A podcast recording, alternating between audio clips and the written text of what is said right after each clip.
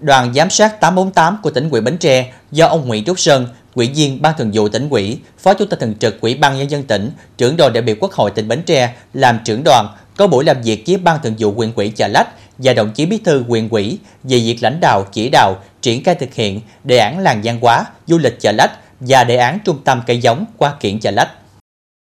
Xác định ý nghĩa và tầm quan trọng của hai đề án đối với sự nghiệp phát triển địa phương, Ban Thường vụ quyện quỹ và đồng chí Bí thư quyện quỹ thường xuyên quan tâm lãnh đạo, chỉ đạo Ủy ban nhân dân huyện xây dựng kế hoạch triển khai thực hiện, đã tạo sự thống nhất về nhận thức và hành động trong hệ thống chính trị. Các hộ dân, doanh nghiệp phát huy mạnh mẽ vai trò chủ thể của người dân trong việc tham gia thực hiện đề án. Đến nay, quyện đã triển khai thực hiện các nội dung về phát triển không gian, cảnh quan, hạ tầng thiết yếu làng văn hóa du lịch, xây dựng mô hình hoạt động du lịch gắn với sản xuất chủ lực của địa phương,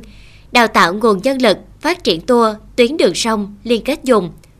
Đối với đề án trung tâm cây giống qua kiển cũng đạt nhiều kết quả khả quan.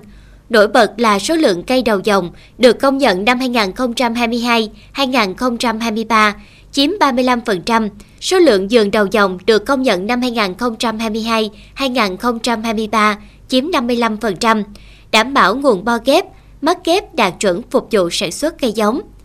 Ông Nguyễn Trúc Sơn, Ủy viên Ban Thường vụ tỉnh ủy, Phó Chủ tịch Thường trực Ủy ban Nhân dân tỉnh Bến Tre, đánh giá cao sự chỉ đạo quyết liệt của Ban Thường vụ và đồng chí Bí thư huyện ủy trong triển khai thực hiện, ban hành các nghị quyết, kế hoạch, chương trình hành động và phân công cụ thể nhiệm vụ cho thành viên Ban chỉ đạo đề án làng văn hóa du lịch chợ lách và trung tâm cây giống qua kiển chợ lách.